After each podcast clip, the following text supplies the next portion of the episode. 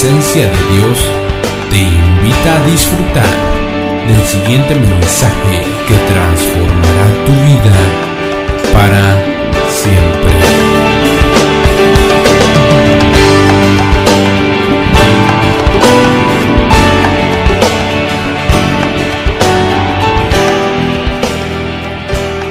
Padre, gracias porque tú estás esta mañana aquí con nosotros, Señor. Podemos en esta mañana venir delante de tu presencia. Podemos venir delante, Señor, de ti por los méritos que Jesús hizo en la cruz del Calvario. Esta mañana, Señor, venimos a entregarte todo. Diga conmigo, yo entrego todo mi corazón esta mañana. No me reservo nada a ti, Jesús. Este es el día de la delicia. Este es el día del reposo. Este es el día que tú hiciste, Señor. Por eso nos alegraremos y nos gozaremos en ti, Jesús. Gracias, Espíritu Santo. Amén, amén y amén. Dele más fuerte el aplauso al Señor. Ahora mueva a la persona que tiene a su lado y dígale, despiértate, es tiempo de despertarnos. Eso es, muévalo bien. Si usted mira que tiene cara de sueño, muévalo más todavía para que se despierte y dígale, aquí no se viene a dormir, aquí se viene a gozar, dígale. Aquí se viene a gozar uno en la presencia del Señor. Eso es. Gloria a Jesús. Muy bien, ahora sí. Ponga toda su atención en la palabra del Señor porque hoy vamos a, hoy les traigo una bomba de parte de Dios a todos aquellos que estén hambrientos y sedientos. Amén. Dice la palabra que solo los muertos no pueden alabarle, pero ¿cuántos hoy están vivos en Cristo Jesús? Digan amén. Eso es. Quiero darles a, conocer un testimonio muy tremendo. La semana pasada estuve en, en, el, en el, estado de, de Ohio, allá en Cincinnati vi cosas tremendas de parte de Dios. Yo quiero decirte algo, qué bueno que hoy estás aquí, porque Dios está buscando un pueblo que sea obediente. Qué bueno que usted no se quedó en la casa durmiendo, ni se fue a trabajar, ni anduvo haciendo cada cosa. Diga a la persona que tiene a su lado, qué bueno que hoy viniste acá. Ya estás obedeciendo al Señor, dígale. Ya, ya estás, ya, ahora sí, dígale. Ya estás agarrando la onda antes del 2012. Eso está buenísimo. Pues fíjese usted que fui la semana pasada por allá, encontré un pueblo lleno de hambre por el Señor. Y empezamos a ministrar, la gente estaba muy tocada, la gente estaba arrepentida, hoy vamos a estar hablando un poco de eso. La gente estaba buscando al Señor. De repente entra una señora con un niño de tres años y me dice, pastor, yo creo por un milagro por mi hijo, mi hijo está sordo, no oye. Este, el doctor dice que tiene 0% y en este apenas tiene quizá el 50% tal vez de audición, pero de este oído está completamente sordo. Yo le dije, ¿crees en un milagro? ¿Crees por un milagro? Le digo, sí. Y le digo yo, ¿cómo le hablas? Y me dijo, tengo que acercarme mucho y gritarle al oído prácticamente para que él pueda escucharme. Apenas tres años, apenas tres años, ¿imagina usted? Pero la mujer creyó por un milagro. Inmediatamente empezamos a orar y le digo yo, ya el Señor te sanó a tu hijo. La mujer empieza y me dice, yo le digo, ¿cómo se llama el niño? Me alejo de él y dice, se llama Moisés. Y yo le digo, Moisés. Y el niño voltea a ver rápidamente. La mujer no lo podía creer. Le digo yo, mira, te vas a poner en un corredor y le vas a hablar. Un corredor tal vez como de aquí a la puerta y hablarle y escondete y lo fue y lo hizo, se escondió y el niño salió corriendo para donde estaba su mamá. ¿Cuánto le dan la gloria a Dios? Es un Dios que sana, que salva. Otra mujer llegó ahí de las que me recuerdo, porque esta vez sí, le soy sincero, Dios hizo tantos milagros y maravillas que antes sí me ponía detalladamente a buscarlos, pero hoy dije, hoy sí vamos a, vamos a ministrar la gloria del Señor. Una mujer que tenía osteoporosis, y me dijo, pastor, tengo años que no puedo saltar. Mire mis tobillos, me dice. Y eran unos tobillos sumamente hinchados, sumamente hinchados. Vamos a esperar que todos estén en, ya sentaditos. ¿Sí? Amén. Eso es. Fabuloso. ¿En qué estábamos? Ah, entonces esta señora tenía los, la hermana tenía sus tobillos sumamente hinchados. Y me dijo, pastor, yo no aguanto venir. ya no aguanto. Tengo demasiado dolor en mis piernas. Yo le dije, ¿qué es lo que tengo? ¿Qué es lo que tenés? Me dijo, tengo osteoporosis y de paso soy diabética, me dijo. Imagínese usted, para los que son diabéticos saben que esa enfermedad es muy difícil. Pero ¿cuál fue la sorpresa de ella cuando terminamos de orar? Mire, daba unos brincos quizás de este tamaño. La mujer empezó a gritar, a gritar, a gritar. Era una algarabía, era un gozo tremendo. Mire, eh, solo alguien que ha pasado por el dolor, solo alguien que ha, vivido bien dañado y arruinado, bien fregado, como decimos en América Latina, ¿verdad?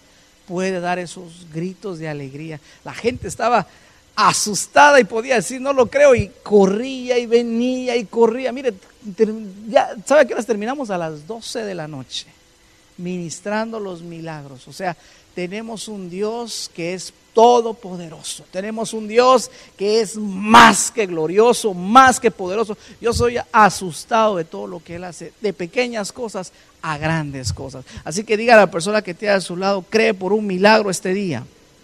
Cree por un milagro este día. Amén. Yo los miro mero callados a ustedes. Entonces yo sí le voy a meter candela y le voy a gritar. Porque hoy sí vengo vengo con ganas. La gente de Ohio estaba gritando, estaba gozándose, así que usted agarre la onda, si no, mejor me voy para Ohio. Amén. Amén. Amén. Mire lo que dice la palabra del Señor. Primera de Samuel capítulo 16. Hemos estado hablando de lo superficial. Hemos estado hablando de que el Señor no, no le gusta trabajar con lo superficial. ¿Qué es lo superficial?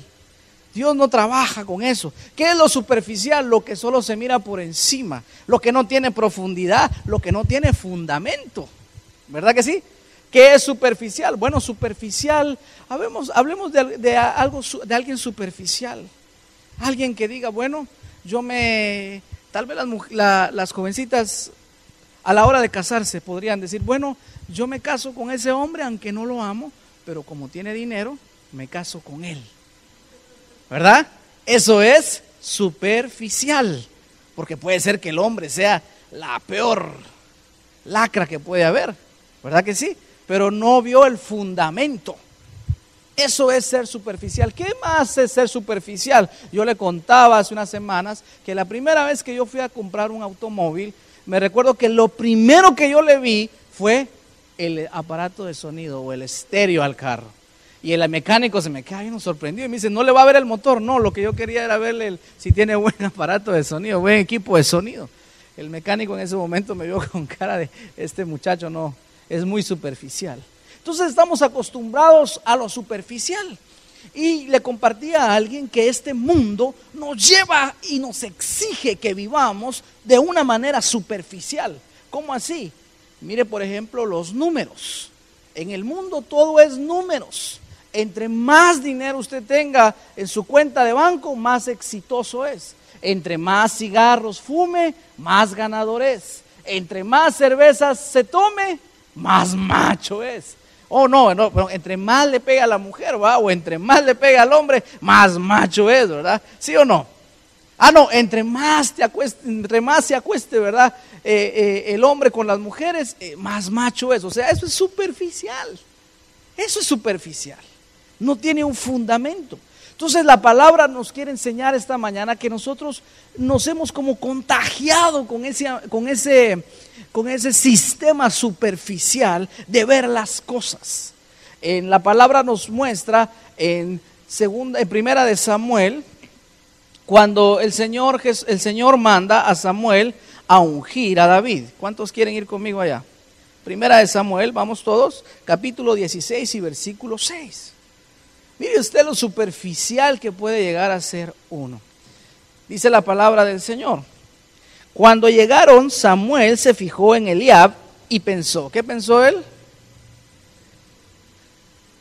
Este debe ser el hombre ungido del Señor.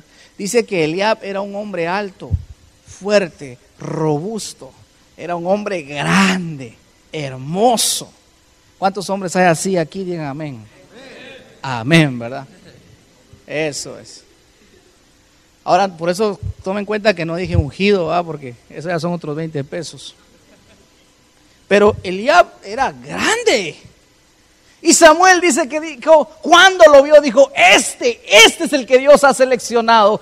Este tiene que ser el futuro rey de Israel. Este tiene planta, este tiene pinta de rey. Este, mírenlo, está muy bonito por fuera. Ese es. Sin embargo, Samuel estaba hablando o estaba pensando, estaba actuando de una manera muy superficial, porque realmente eso no era. ¿Qué le dice el Señor? Samuel le dice, ¿este qué? No es. ¿Qué dice? Léalo en su Biblia. ¿Qué dice? ¿Ah?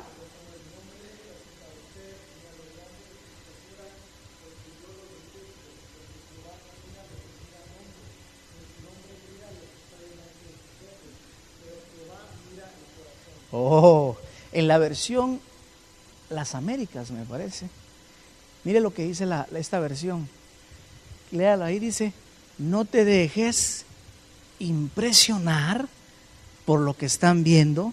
¿Qué cosa? Tus ojos. No te dejes impresionar. Dígale a la persona que tenga a su lado, tú te impresionas cuando ves algo bonito, dígale pero no sabes lo que hay por dentro. Mejor dígale, tú te impresionas cuando me miras, dígale. Pero no sabes quién soy yo. Eso está mejor, ¿verdad? Tú te impresionas cuando me miras, pero no me conoces. Eso es superficial, mis amados hermanos, mis amados amigos. Eso es ser superficial. Ah, pues le hablaba entonces de los números. El Señor me hablaba y me decía, mire, los números, eso es algo también, nos sirve para llevar un orden. Son importantes los números, pero ¿qué nos enseña el mundo? Nos dice, entre más ganes, entre más ceros haya en tu cuenta, mejor y más exitoso eres. ¿Qué más nos dice el mundo? En cuántas casas tienes, cuántos automóviles tienes, cuántos empleados tienes. ¿Se da cuenta lo que le estoy diciendo? Todo es los números, todo es números, cuánto y cuánto es. ¿De qué año es tu carro? Le ponía el ejemplo ayer a los hermanos. ¿De qué año es tu vehículo? Eh, eh, ¿Cuántos títulos eh, tienes tú, verdad? ¿En cuántas universidades te, estuviste estudiando, verdad? ¿Cuántas materias llevaste? ¿Cuán preparado eres? ¿Cuántos años de experiencia? Siempre nos marca eso. Ahora fíjese que eso no es malo, pero sí lo es cuando nos dejamos impresionar y llevar por eso, porque eso no es fundamental en nuestra vida. Entonces estamos acostumbrados a vivir una vida superficial y Dios lo que quiere es que vivamos una vida con fundamento. Porque cuando la vida superficial nos juega una mala pasada, ¿sabe qué sucede? Terminamos amargados, destruidos y quebrados en todo sentido. Porque construimos nuestra casa sobre qué? La arena, sobre lo superficial. Por eso dice la palabra que nosotros debemos construir ¿dónde? Sobre la roca, sobre la piedra que es Cristo. Porque cuando vengan las pruebas, cuando vengan las situaciones difíciles, va a soplar y va a soplar el huracán. Pero ¿cómo va a estar tu casa? Fuerte, afirmada, porque no se fundó en lo superficial. ¿Alguien puede decir amén a esto? Gloria a Jesús. Bueno, entonces mire, yo quiero, eh, este año le hablamos acerca de que somos, es el año de la conquista. Digan conmigo, el año de la gloria y conquista. Y hablando de eso, entonces, quiero enseñarle algo porque usted es un conquistador. ¿Cuántos conquistadores hay aquí? Usted es un conquistador de Dios y ahorita estamos a punto de cerrar el 2011, vamos a entrar al 2012 y tenemos que entrar bien llenos de la presencia de Dios, sin nada superficial en nuestra vida. ¿Cuántos dicen amén? Josué capítulo 17, verso 14. Búsquelo ahí mientras yo le hablo un poquito de algo más. Ah, mire usted, hablando de lo superficial también, ¿qué le parece la Navidad? ¿De quién se trata la Navidad? ¿Qué te dice el mundo? Fíjese usted, yo estaba viendo la otra vez un, anuncio en la televisión y decía Christmas, when the dreams come true. Compre lo que quiera. Dice, Navidad, el momento o la temporada donde tus sueños se hacen realidad. Ven y compra. Fíjese usted, el mundo ha vuelto la Navidad una Navidad superficial. ¿De qué? Tienes que los regalos, comprar, fiesta, parranda. Pero ¿de quién se trata la Navidad? De Cristo. ¿De quién se trata la Navidad? De que recordemos que un día nació, ¿quién? Jesús, Cristo. En nuestra, no solo, no, no solo en la tierra, sino en nuestro corazón. De eso se trata la Navidad. Pero tú vas a ver ahora que hasta sacan a un señor gordito, con barba. Mire, a mí me cae, pero mal, pero mal. Yo no sé, ¿verdad? Si no, no, no lo digo porque usted lo tenga en su casa, pero a mí me cae re mal el bendito Santa Claus. Me cae mal Santa Claus. ¿Por qué, pastor? Porque Santa Claus se quiere robar la gloria que no le corresponde. ¿Dónde van los niños? Ah, yo me tomo una foto con Santa Claus. Pero usted no le enseña, mira, mi hijo, la Navidad es, eh, del Señor. Se da cuenta de Jesús. La Navidad se trata de Cristo. Yo le dije a mi hijo, Santa Claus no existe, le dije. De una vez le dije no existe. Y él va a la escuela y él le dice a sus niños, Santa Claus no existe, muchachos, se los están baboseando, se los están tonteando, porque esa onda, ay, pastor, ¿va? ay, no, pastor, muy legalista, pobre los niños. No, no, no, no. Si no, después cuando él crezca va a decir, papi, me jugaste sucio con Santa Claus, me dijiste que Santa Claus no existía y, que sí existía y yo veo que ahora me, me tonteaste. Entonces yo no le puedo mentir a mi hijo desde el principio. ¿De quién se trata la Navidad? De Jesús. Ay, es que no tengo dinero para comprar, no tengo dinero para mi ropa nueva. Señores, eso no es la Navidad, eso es superficial. Ay, es que mi pavo, mi comida, oh, este año me ha ido tan mal económicamente que no voy a poder invitar a todos a chupar. Señores, eso no es la Navidad. Señores, eso no es la Navidad. Escucha lo que le quiero decir. Eso no es la Navidad. Por eso tenemos que empezar a vivir una vida sin ser superficiales. Si usted tiene para comprárselo, gloria a Dios. Y si no tiene, sea feliz. Que decía el apóstol Pablo, he aprendido a vivir teniendo y no teniendo, pero siempre me van a ver con una sonrisa en la cara, porque no es por el dinero que soy feliz, no es por lo que tengo que soy feliz, soy feliz porque tengo a Cristo en mi corazón. Eso es ser una persona que tiene fundamento. Así que si usted tiene a Santa Claus en su casa, cuando llegue, métale una patada y tírelo y quémelo. Quémelo de una vez. Quémelo de una vez. Porque esa onda se la inventaron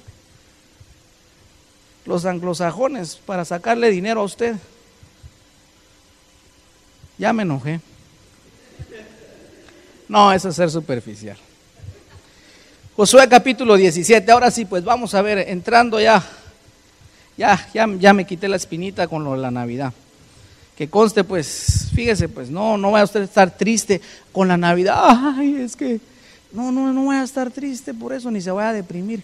Al contrario, gócese y recuérdese que la Navidad se trata de Cristo, no de los regalos. ¿De quién se trata la Navidad? De Jesús. Navidad viene de natividad, que significa nacimiento. Y usted puede decirme, pastor, pero ese día no nació Jesús, sí.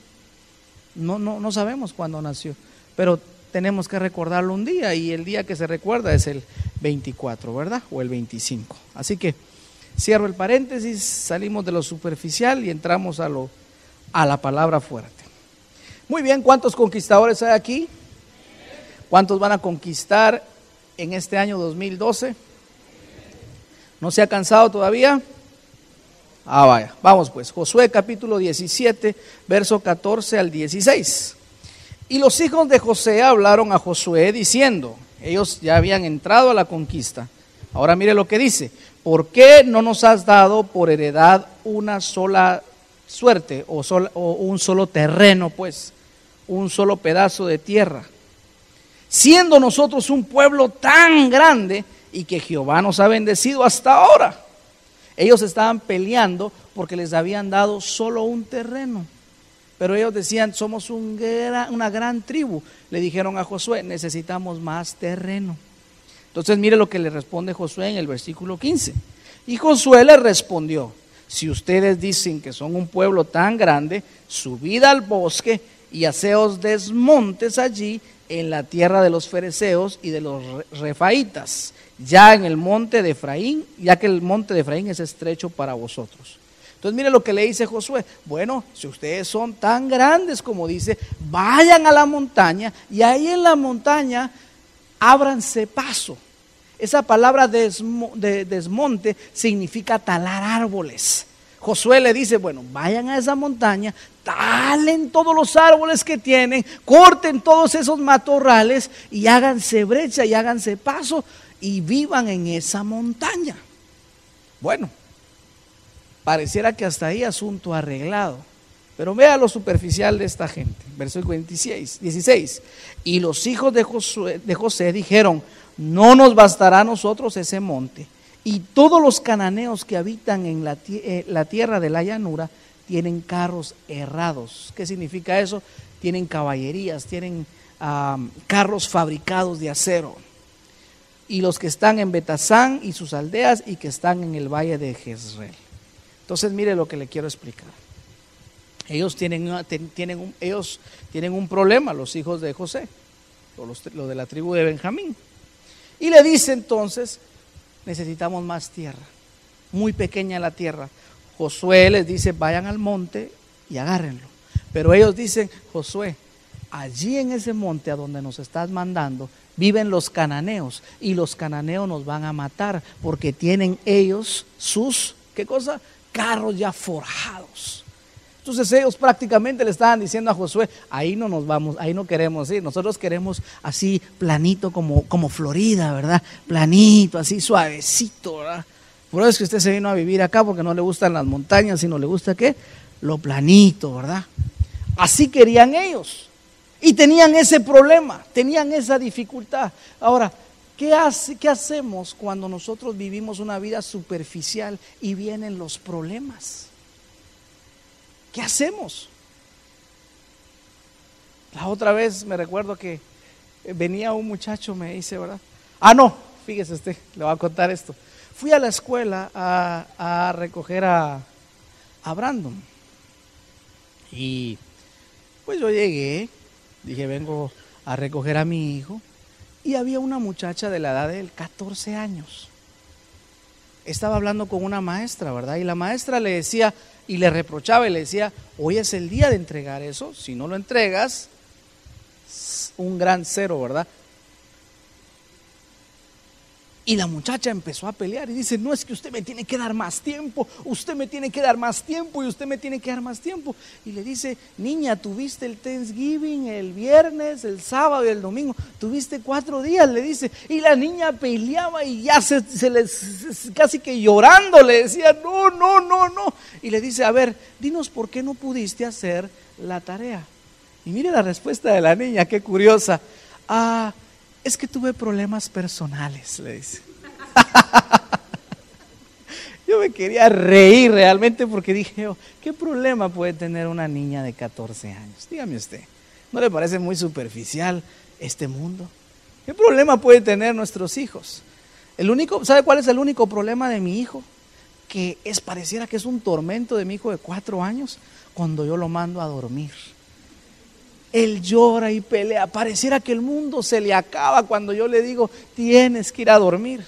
Ahora póngase a pensar usted, muchos de nosotros somos así también, delante del Señor. Cuando vemos una dificultad, un problema, decimos, tierra, tráganos. ¿Por qué cometí este error? ¿Por qué hice esto? ¿Por qué me está pasando esto a mí?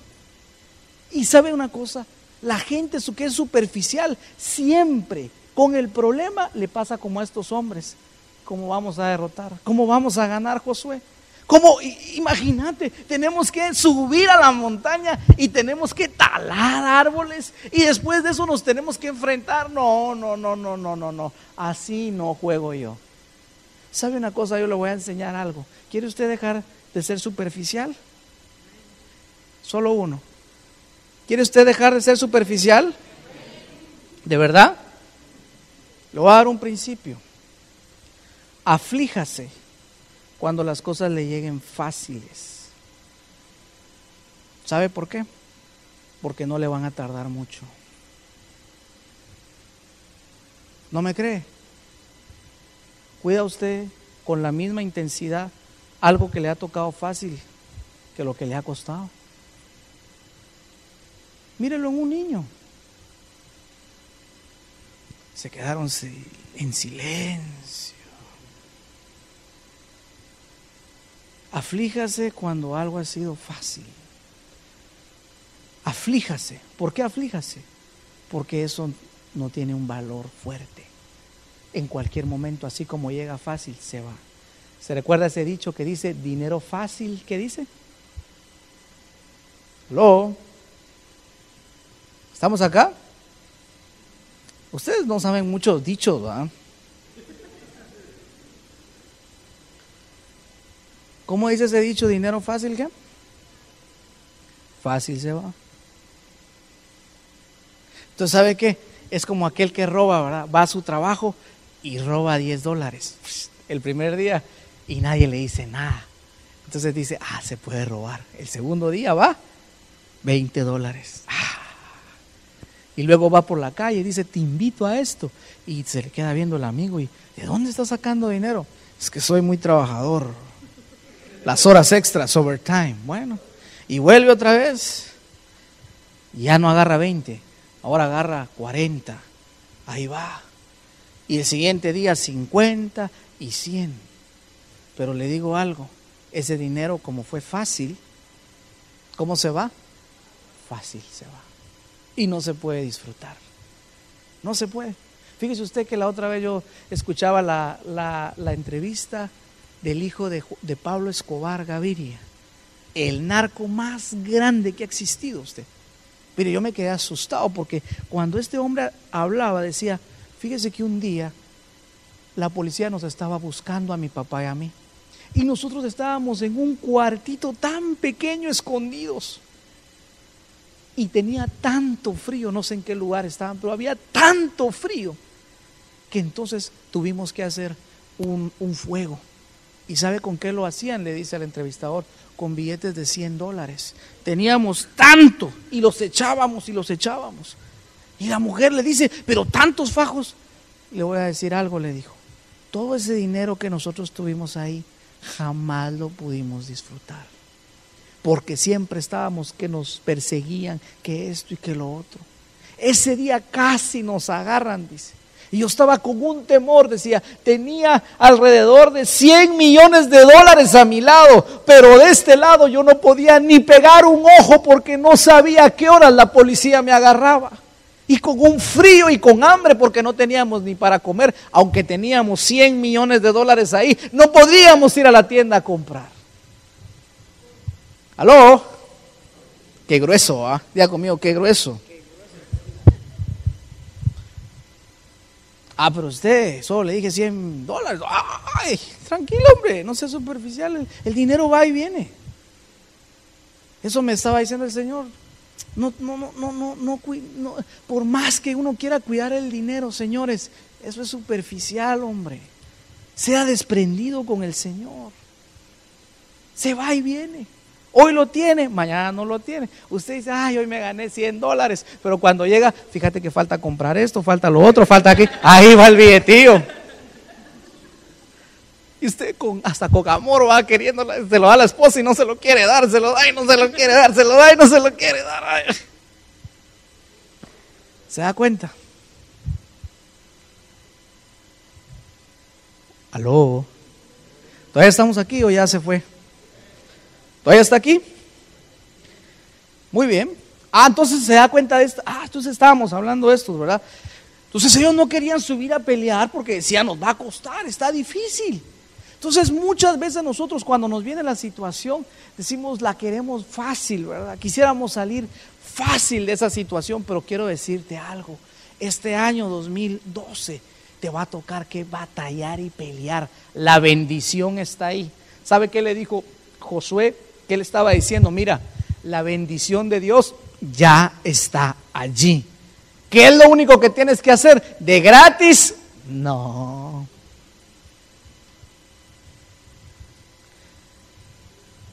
tienes que sudar la bendición. Ah, no, no, pastor, así no es Dios.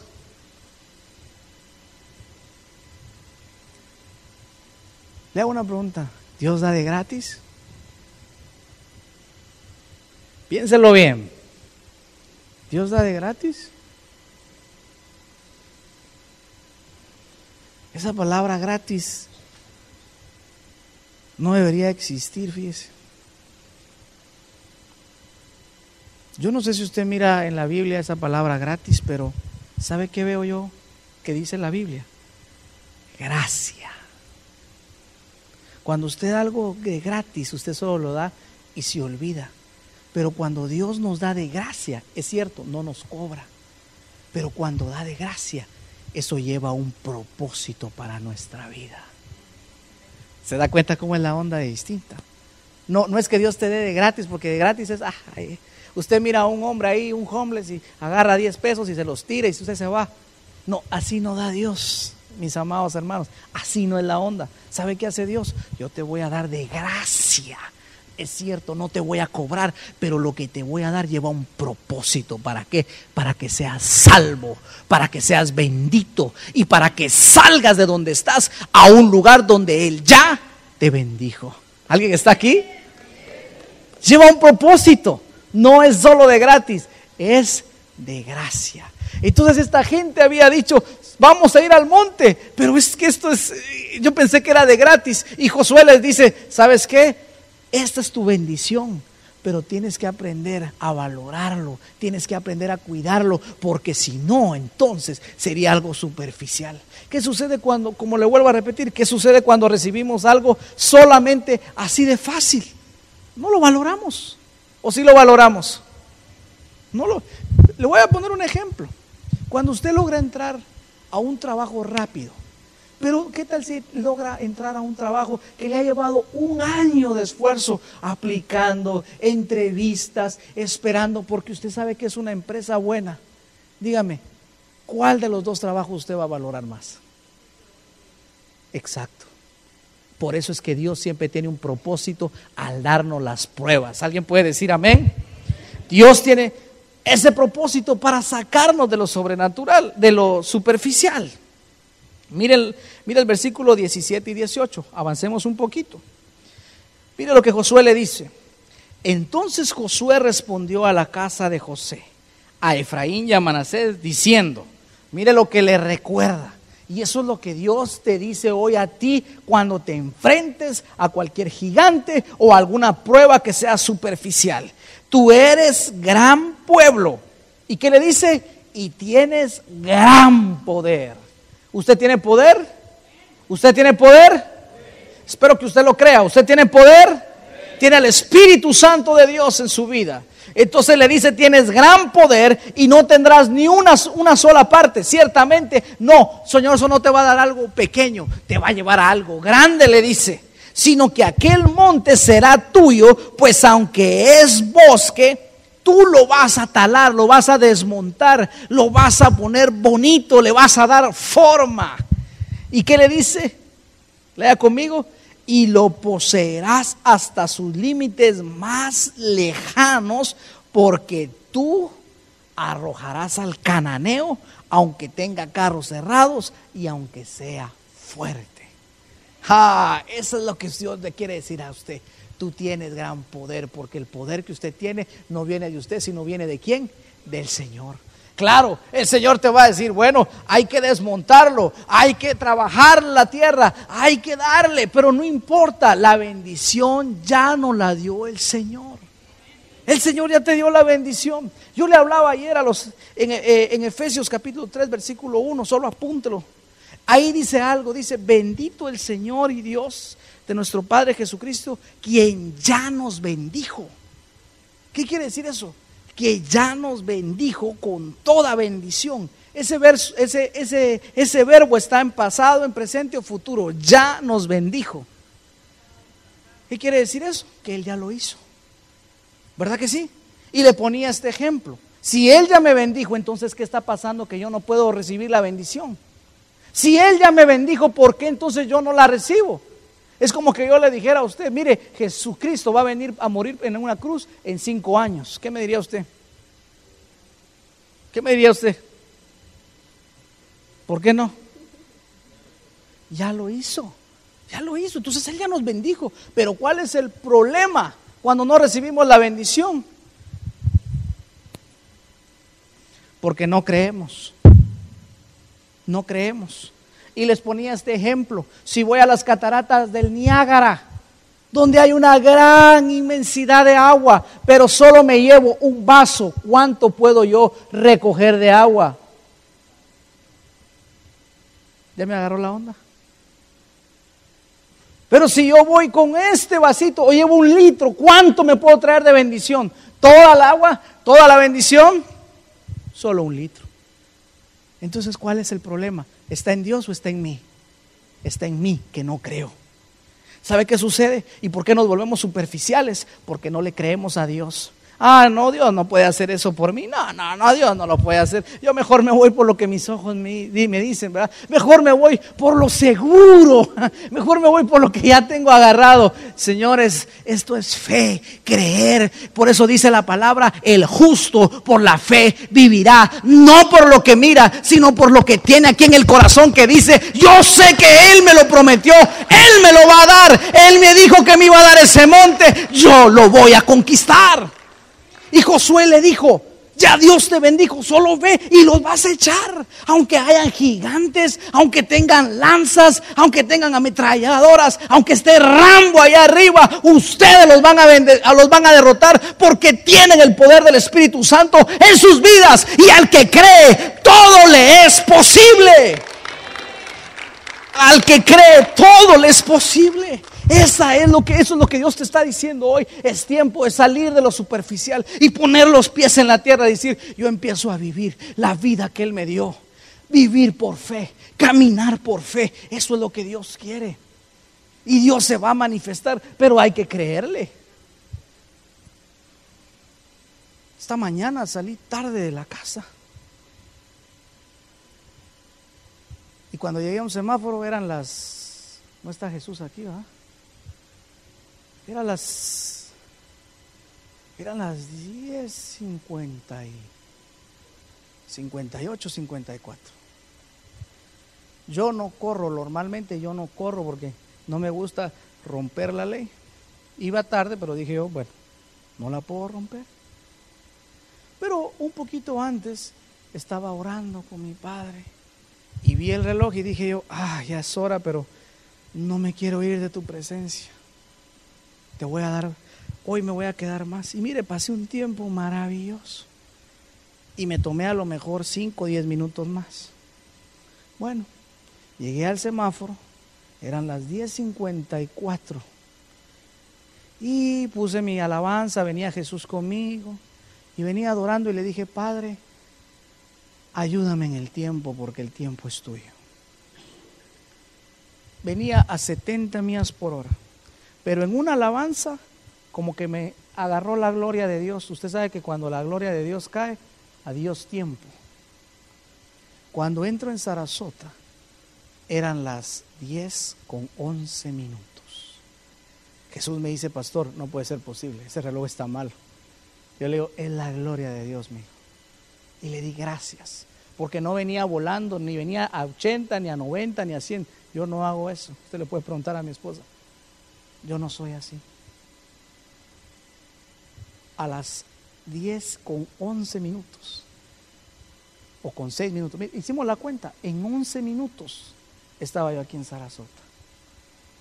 me asombró. Jesús me dice, pastor, no lo puedo creer. Y, y, revisó la hora y vio y dice, no puede ser posible, ¿qué pasó? Señores, eso se llama la gloria de Dios. Cuando usted cree, Dios se manifiesta en todo, pero tenés que creerle tenés que decirle yo te creo. Porque Dios puede. ¿Sabe qué es lo que mira Dios? Dios no mira cuando nosotros decimos sí te creo. No. ¿Sabe qué mira Dios? ¿Qué le vio a Eliab con Samuel? ¿Qué le vio? Entonces, por más que usted diga, yo te creo, el Señor a dónde lo va a ver? El Señor se va a acercar a tu corazón y va a decir, yo quiero ver si realmente me crees. Al que cree, todo le es posible. Una persona me dijo la semana pasada, le estaba enseñando a la gente, mire, desde que el Señor me dio esta revelación, yo le, a cada iglesia que voy a cada servicio que voy, le enseño y le digo, mire, los domingos es el día de Dios, es el día de reposo, no hay que faltar a la iglesia. Y estaba la semana pasada compartiendo esto Y me dice una persona, es que yo no le puedo decir a la iglesia que falte los domingos, me dice, que falte al trabajo los domingos, porque ¿quién le va a pagar los biles? Me dice. Y me le quedé viendo y le dije, yo te voy a enseñar algo. ¿Sabe qué fue lo más triste? que quien me dijo esto era un pastor. Entonces yo me quedé viendo y le dije, estamos mal, estamos muy mal. ¿Por qué? Porque sí se puede. Cuando usted le cree a Dios por algo mejor y usted le dice, Señor, yo por ti haré esto porque tú ya pagaste el precio, el Señor te respalda. Él no te va a dejar tirado si tú le crees. No, así no es nuestro Dios. Nuestro Dios no castiga, no es malo. Nuestro Dios es un Dios fiel, es un Dios bueno que honra a los que le honran. Él honra a los que le honran.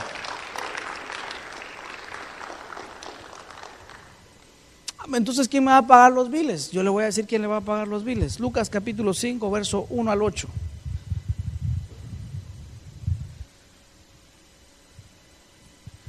Que trabajar, pastor. Trabaje, pero de lunes a sábado. Es que hay que lavar los baños, hay que barrer. Hágalo de lunes a sábado, pero el domingo es del Señor. No lo digo yo, lo dijo Él y es un mandamiento. No es una opción. Ahora, ¿por qué lo hizo? Porque Él sabe que tenemos, porque Él quiere pasar tiempo con usted. Y Él sabe que tenemos que, que reposar.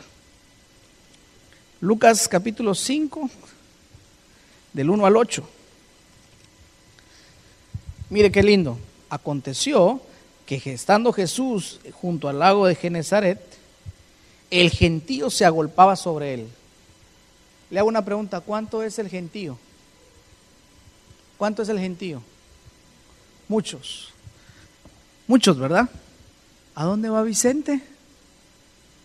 A dónde va toda la gente.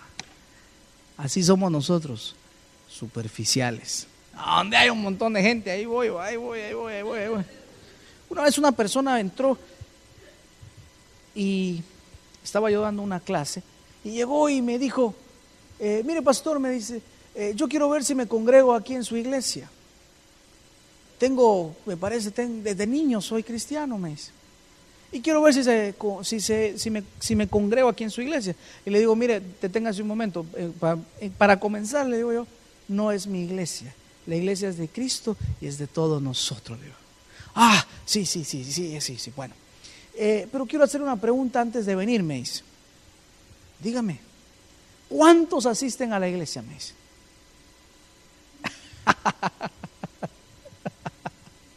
¿Cuántos asisten a la iglesia? Y le digo yo, ¿por qué me dice esa pregunta?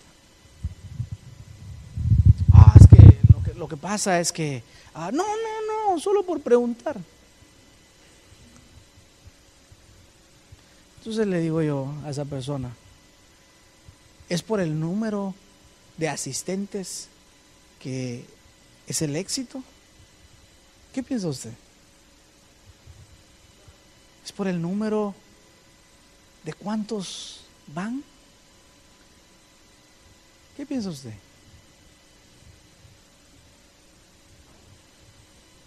¿Qué es el éxito?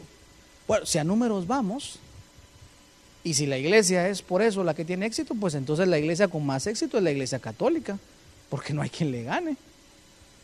¿Aló? Vaya a ver usted, me imagino que debe estar atascado de gente ahí, ¿sí o no? ¿Aló?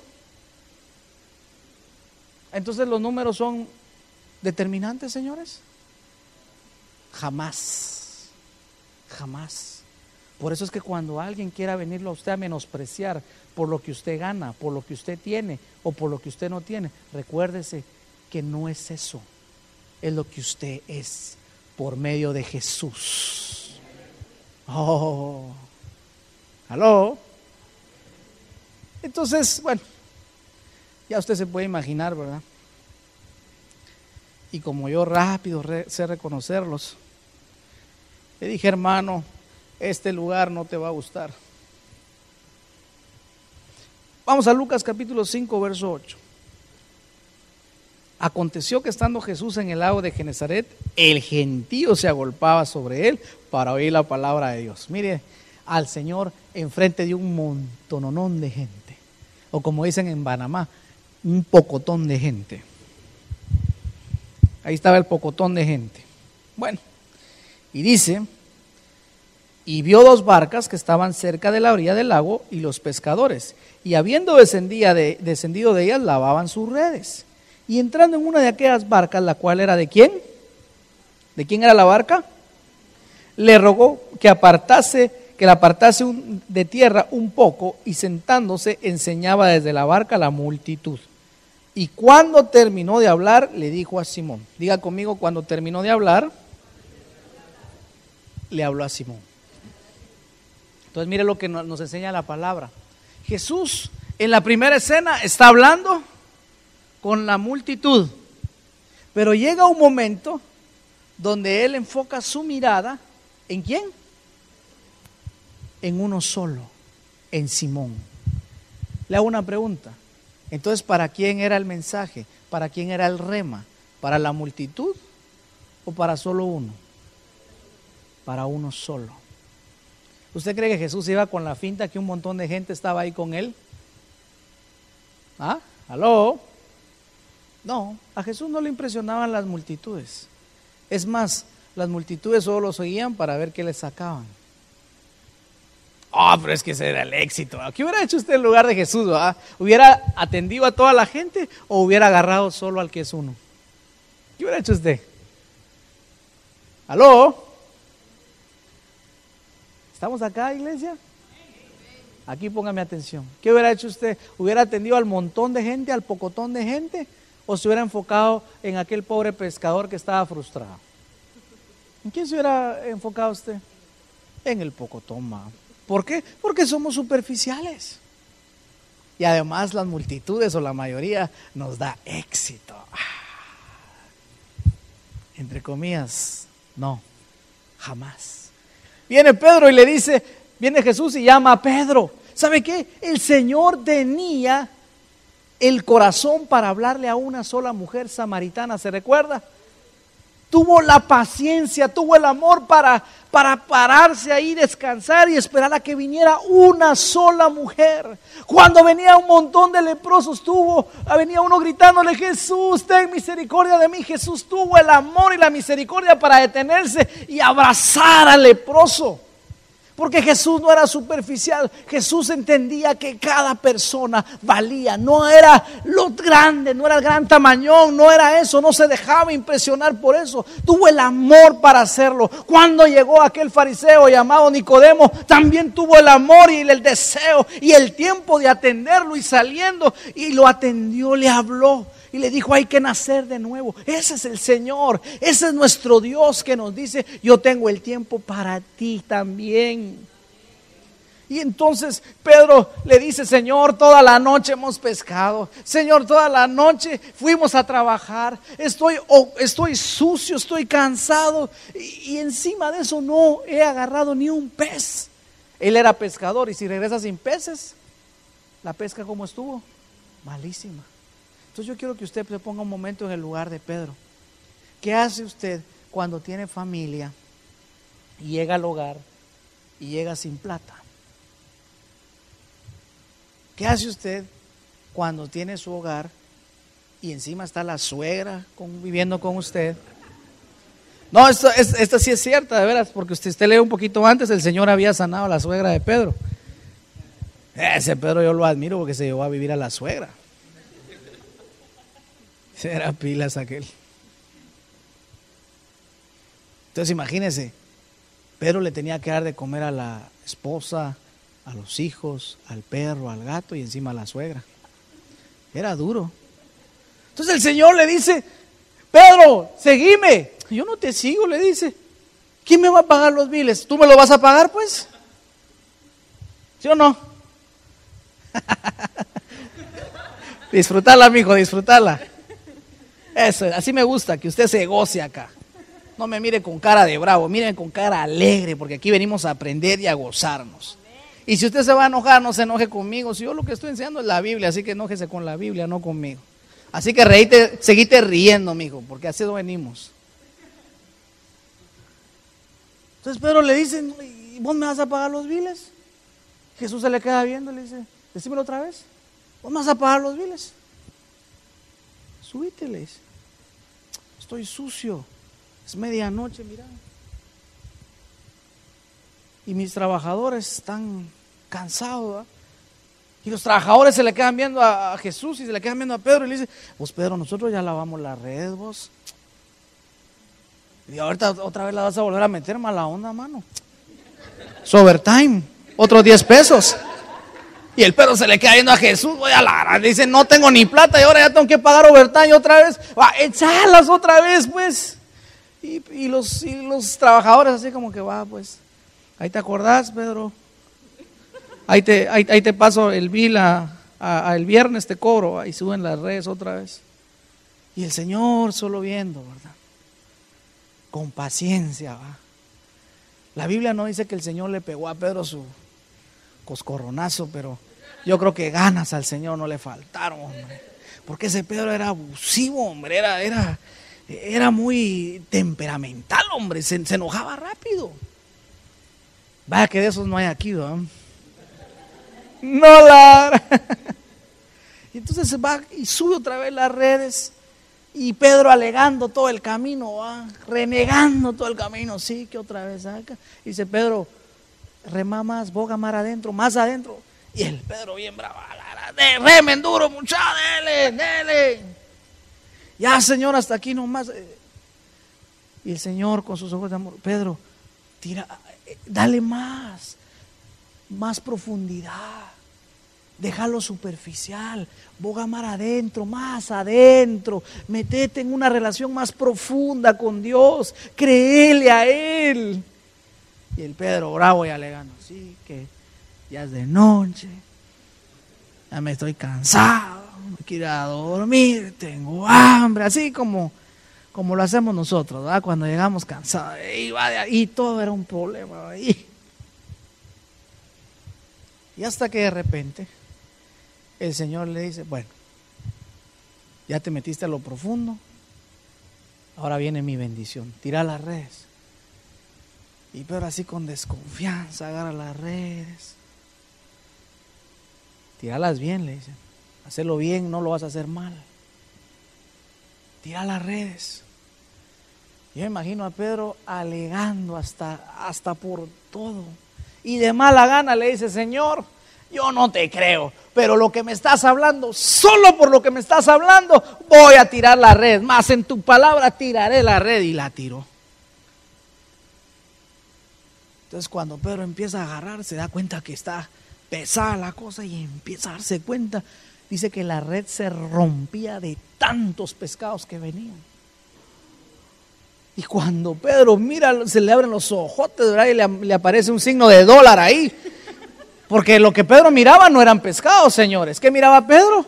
Los dólares, el sueño americano. Eso era lo que él miraba al hombre. Y empieza a jalar y empieza a jalar y le dice, esto está muy grande. Y llama a los otros dos, sus otros amigos, y le dijeron, mira, aquí ya la hicimos. Y empiezan a jalar. Dice que llenaron dos barcas de pescados. Ahora le hago una pregunta. Si un pescador llena dos barcas que se van a casi hundir de pescados, ¿para cuántos días hay provisión? ¿Para un día? Dos días. ¿Sabe? Se cree que la provisión fue para seis meses. Se puede, solo para que usted se dé una idea. Usted gana al mes dos mil dólares. Y que de una vez el Señor le diga, mira, ya no quiero que trabajes, te voy a dar cuánto? 12 mil dólares. La provisión de seis meses. ¿Qué diría usted? Me imagino que usted se hubiera puesto bravo como Pedro, ¿verdad? Entonces Jesús se le queda viendo a Pedro y le dice, ¿quién te va a pagar los biles vos? Yo te los voy a pagar. Yo te estoy diciendo que me sigas. Yo sé las necesidades que tenés. Yo sé a quién tenés que mantener. Yo sé tus problemas. Yo sé tu cansancio. Por eso te estoy diciendo, sígueme, sírveme, entrégame tu corazón, porque yo te voy a honrar. Y Pedro en ese momento se tira y empieza a llorar y dice, ay, ay, ay. y tanto que renegué y tanto que alegué y tanto que hablé mal, pero hoy me doy cuenta que tú no eres superficial. Que cuando yo entro a las profundidades, cuando bogo mar adentro en mi relación contigo y te creo, tú tienes algo, un futuro grande para mí. Entonces imagínense Pedro, seis meses. Ahora, ¿cuál era la lección? ¿Los pescados? ¿Qué era lo que Jesús quería enseñarle a Pedro? ¿Los pescados? ¿Que él podía darle billete? ¿Qué era lo que, que Jesús quería mostrarle a Pedro? ¿Sabe qué le estaba diciendo Pedro? ¿Qué le estaba diciendo Jesús? Le estaba diciendo, si me entregas tu vida, yo no te voy a defraudar.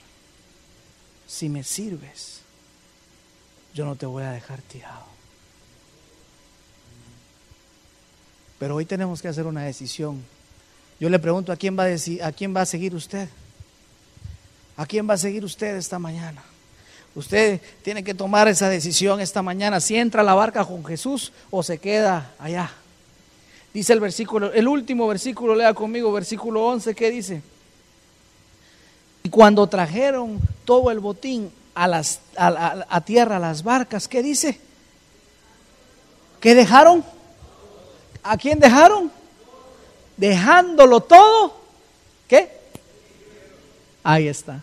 Entonces Pedro dice, Señor, hoy sí ya me hago tu discípulo, Señor, hoy sí ya me demostraste que si en esto, en esto, Señor, que yo ni me lo merecía, que es de gracia, no de gratis, que es de gracia lo que me estás dando, porque por eso le digo, cuando Dios le da, no le da de gratis, sino que le da de gracia con un propósito para que usted esté mejor en una relación profunda con el Rey de Reyes y Señor de Señores. ¡Uh!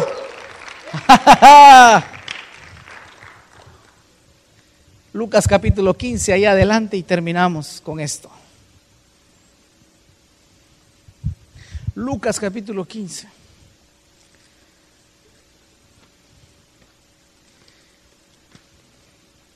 Entonces, ¿a qué lo quería, a qué nos quiere llevar el Señor? ¿Sabe cuál es la puerta de la bendición? ¿Cuál es la, la puerta para salir de lo superficial? Y entrar en una profundidad con el Señor, de tal manera que Él le dé sentido a nuestra vida. Aquí lo vamos a leer, Lucas capítulo 15.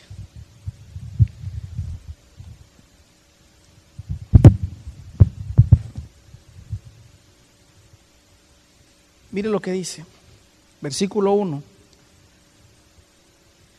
Se acercaban a Jesús todos los publicanos, no sé si lo tengo en la proyección, pero si no, quisiera que vaya con el al 15.1.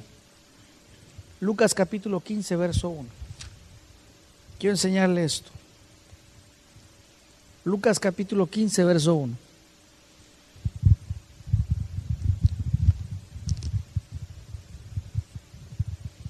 ¿Lo tienen ya? Bueno. Se acercaron o se acercaban a Jesús todos, algunos o todos, ¿Todos quiénes? Los publicanos y pecadores para oírle. Muy bien, aquí tenemos a dos grupos sociales. Los publicanos eran aquellos hombres que habían traicionado a su patria, cobraban impuestos. Como que viniera, como que usted, como que alguien de su mismo país lo extorsionara a usted, pues.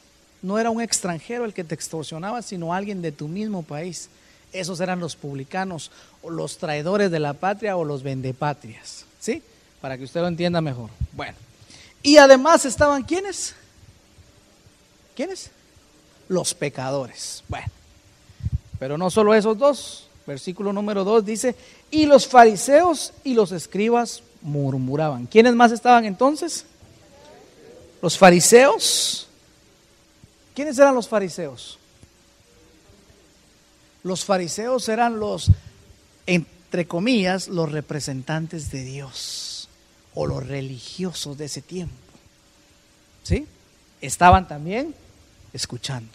Pero no solamente ellos, sino los escribas. Los escribas eran los que escribían o apuntaban o hacían los registros de todo lo que pasaba. Era gente intelectual. Entonces tenemos cuatro grupos. Tenemos a los vendepatrias. ¿A quién más tenemos? A los pecadores. ¿A quién más? A los representantes de Dios, entre comillas. Ok. Y entonces dice que Jesús les empieza a enseñar y les empieza a hablar. Le voy a resumir porque ya no tenemos mucho tiempo. Primero le habla de algo. Le dice, había un hombre que tenía 100 ovejas y perdió una. Una se le extravió. Y entonces el hombre sale, deja las 99 y sale a buscar a la una que se le perdió. Yo le hago una pregunta a usted. ¿Usted qué hubiera hecho en lugar de Jesús? ¿Deja la mayoría o se va por una sola que se extravía? ¿Aló?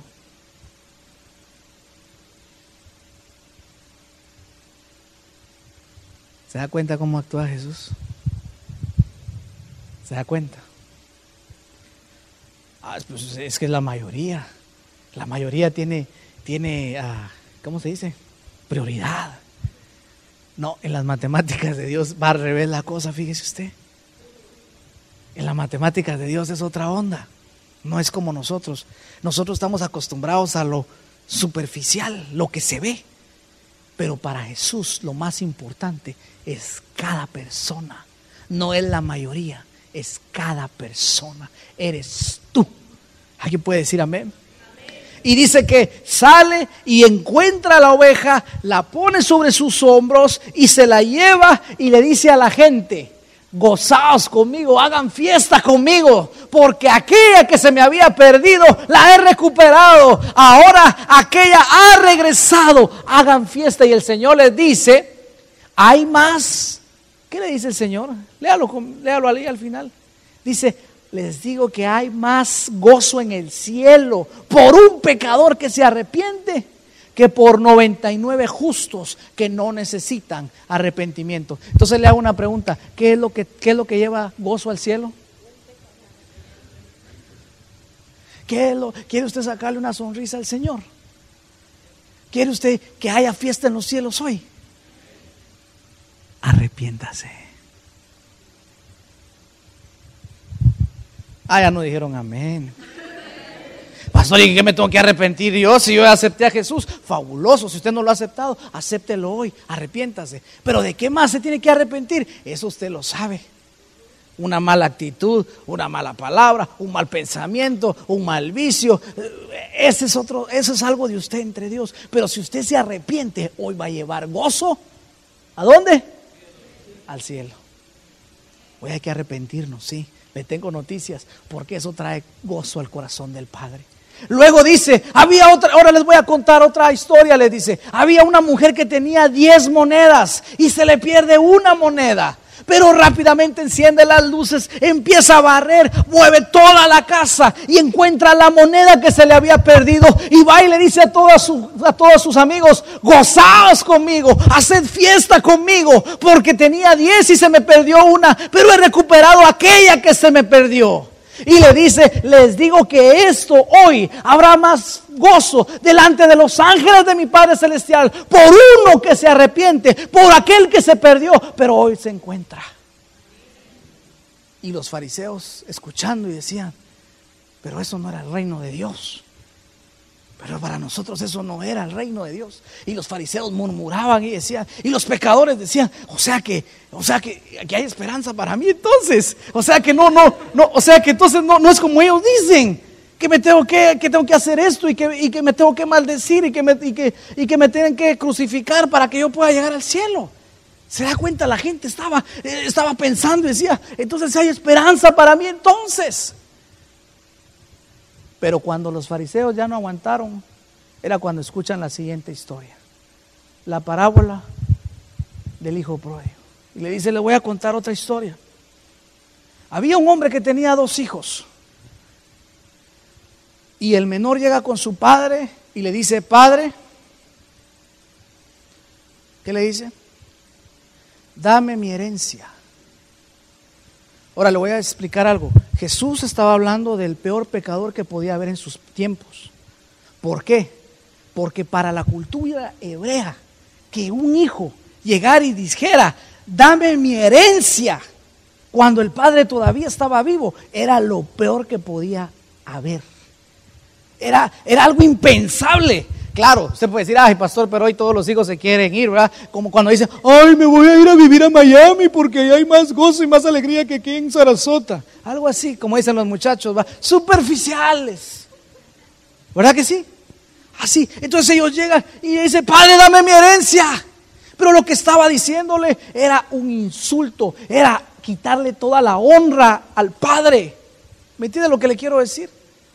Le dice, le estaba diciendo, Padre, no me importa lo que me has enseñado, no me importa lo que me has dicho, no me importa los principios que me enseñaste, ya no quiero vivir en tu casa, dame mi herencia y me largo. Ojalá estuvieras muerto para cobrar ya mi herencia. Jesús estaba explicando a, un, a alguien de lo peor que podía haber. Y los fariseos escuchando y los pecadores atentos para ver si podían conseguir un poco de gracia de parte del Señor. Dice que entonces a los pasando algunos días, que el padre le da su herencia y pasando algunos días, el hijo se va a una provincia. Ese, momento de pasar un tiempo, quiere decir, en, en, esos, tiempos no era que le iban a dar cash o le iban a dar un cheque, no, no, no, no. Era terreno, era ganado, eran vacas, era, eso la, la riqueza, pues. Entonces, ¿cómo este muchacho puede irse a una provincia llevando billete? ¿Cómo? Hay que cambiarlo, hay que venderlo. Pero ¿cómo usted puede conseguir dinero rápido? Dando, abaratando la herencia, regalando. Entonces se puede imaginar la deshonra, el patrimonio que este padre tenía de su, de su padre y el padre de su padre, de su abuelo, pues su herencia. La herencia que tanto le había costado a su padre, a su familia. Este había venido, este hijo había venido y dice, a mí no me importa lo que te ha costado, a mí no me importa el patrimonio familiar. Yo voy a regalar esto porque lo que quiero es dinero y no solo eso, me largo de este país. Era algo impensable en esa época. El muchacho vende indudablemente y se va de ese país. Le voy a decir otra cosa. Para los hebreos, que alguien dijera, me largo de este país, era algo impensable también. Si ellos eran muy cuidadosos, ellos decían que su hogar era tierra santa. Cuando ellos iban a un país extranjero, ¿qué hacían ellos? Se sacudían y decían, no, yo me pasé por Samaria, me sacudo los pies, me sacudo el polvo, porque esos son otros países. Entonces imagínense que este muchacho decía, me voy a otro porque aquí en esta tierra no consigo la felicidad. Jesús estaba hablando del peor pecador que podía haber y los fariseos ya estaban con la cabeza hasta aquí, enojadísimos. Pero ¿cómo estaba el corazón del Padre? Destrozado. ¿Sabe qué? Muchas de tus actitudes han traído tristeza al Padre.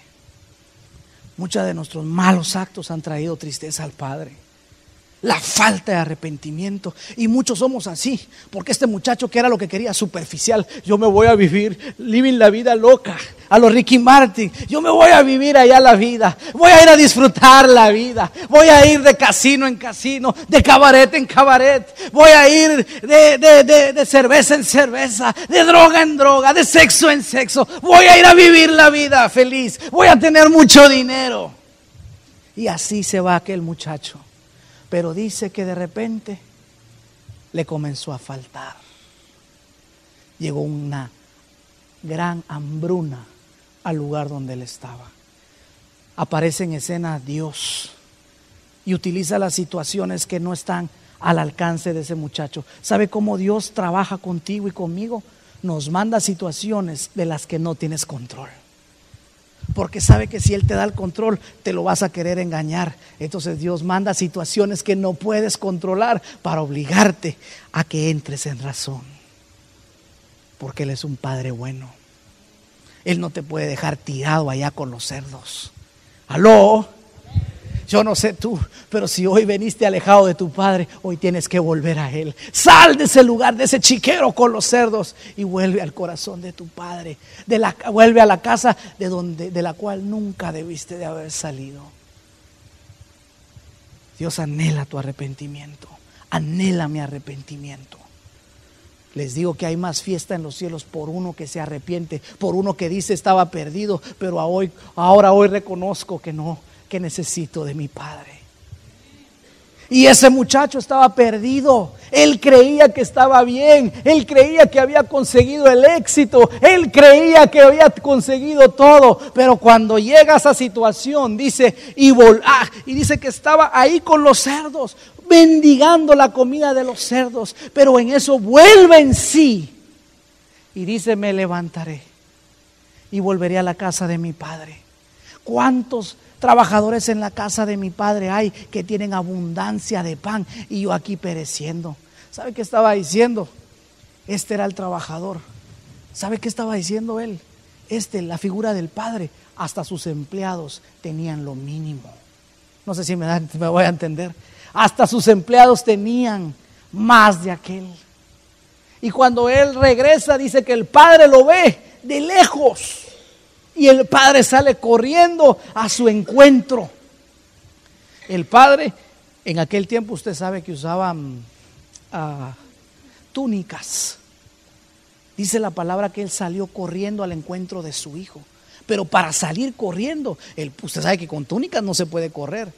Las hermanas que trajeron falda, ¿se puede correr con falda? ¿Se puede correr con falda? No, no es corta. No, había minifalda en esos tiempos. ¿Qué es eso?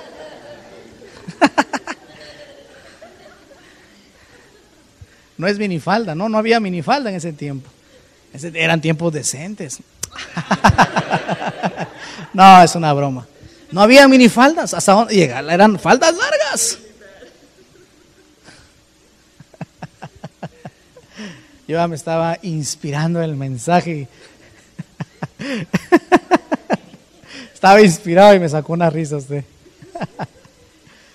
el padre tuvo que levantarse las faldas, las túnicas, para salir corriendo. Le voy a decir algo, para un hebreo levantarse las faldas era lo peor que podía haber, era vergonzoso. Pero al padre no le importa, se levanta las faldas y sale corriendo al encuentro de quién? De su hijo. Yo quiero que usted vea esto. Es como que el hijo se encuentre con el padre y aquí para que lo, para que lo vea la gente. Cuando lo encuentra, se arrodillan y se tiran. Arrodíllense y abrácense. Se abrazan. Y dice que el padre le da un beso. Oiga, le voy a decir algo. A nosotros nos da risa, pero ¿sabe qué? Los fariseos decían, eso es imposible. No se puede. ¿Sabe qué decía el fariseo? Usted tiene que pagar por lo que ha hecho. ¿Sabe qué decían los fariseos? Usted ha sido pecador, usted tiene que pagar, usted tiene que llevárselo literalmente la bruja para que usted pueda volver al corazón de Dios. Los fariseos estaban enojados y decían, usted tiene que pagar con sangre lo que usted ha hecho, porque usted dejó a su padre, porque usted avergonzó a su familia, porque usted avergonzó lo más sagrado que teníamos. Eso es impensable, Jesús. Eso no se puede hacer. Y los pecadores llorando decían, si es así el arrepentimiento, yo quiero volver a mi corazón de mi Padre. Los fariseos decían, Él tiene que pagar. Él tiene por lo menos que romperse las vestiduras, tirarse tierra encima y, por lo menos estar un mes allá afuera en el bosque sin volver para que pague por lo menos una parte de todo lo mal que se comportó. Pero ¿cuál es la historia que, quiero, que, cuál es el punto que quiero comentarte?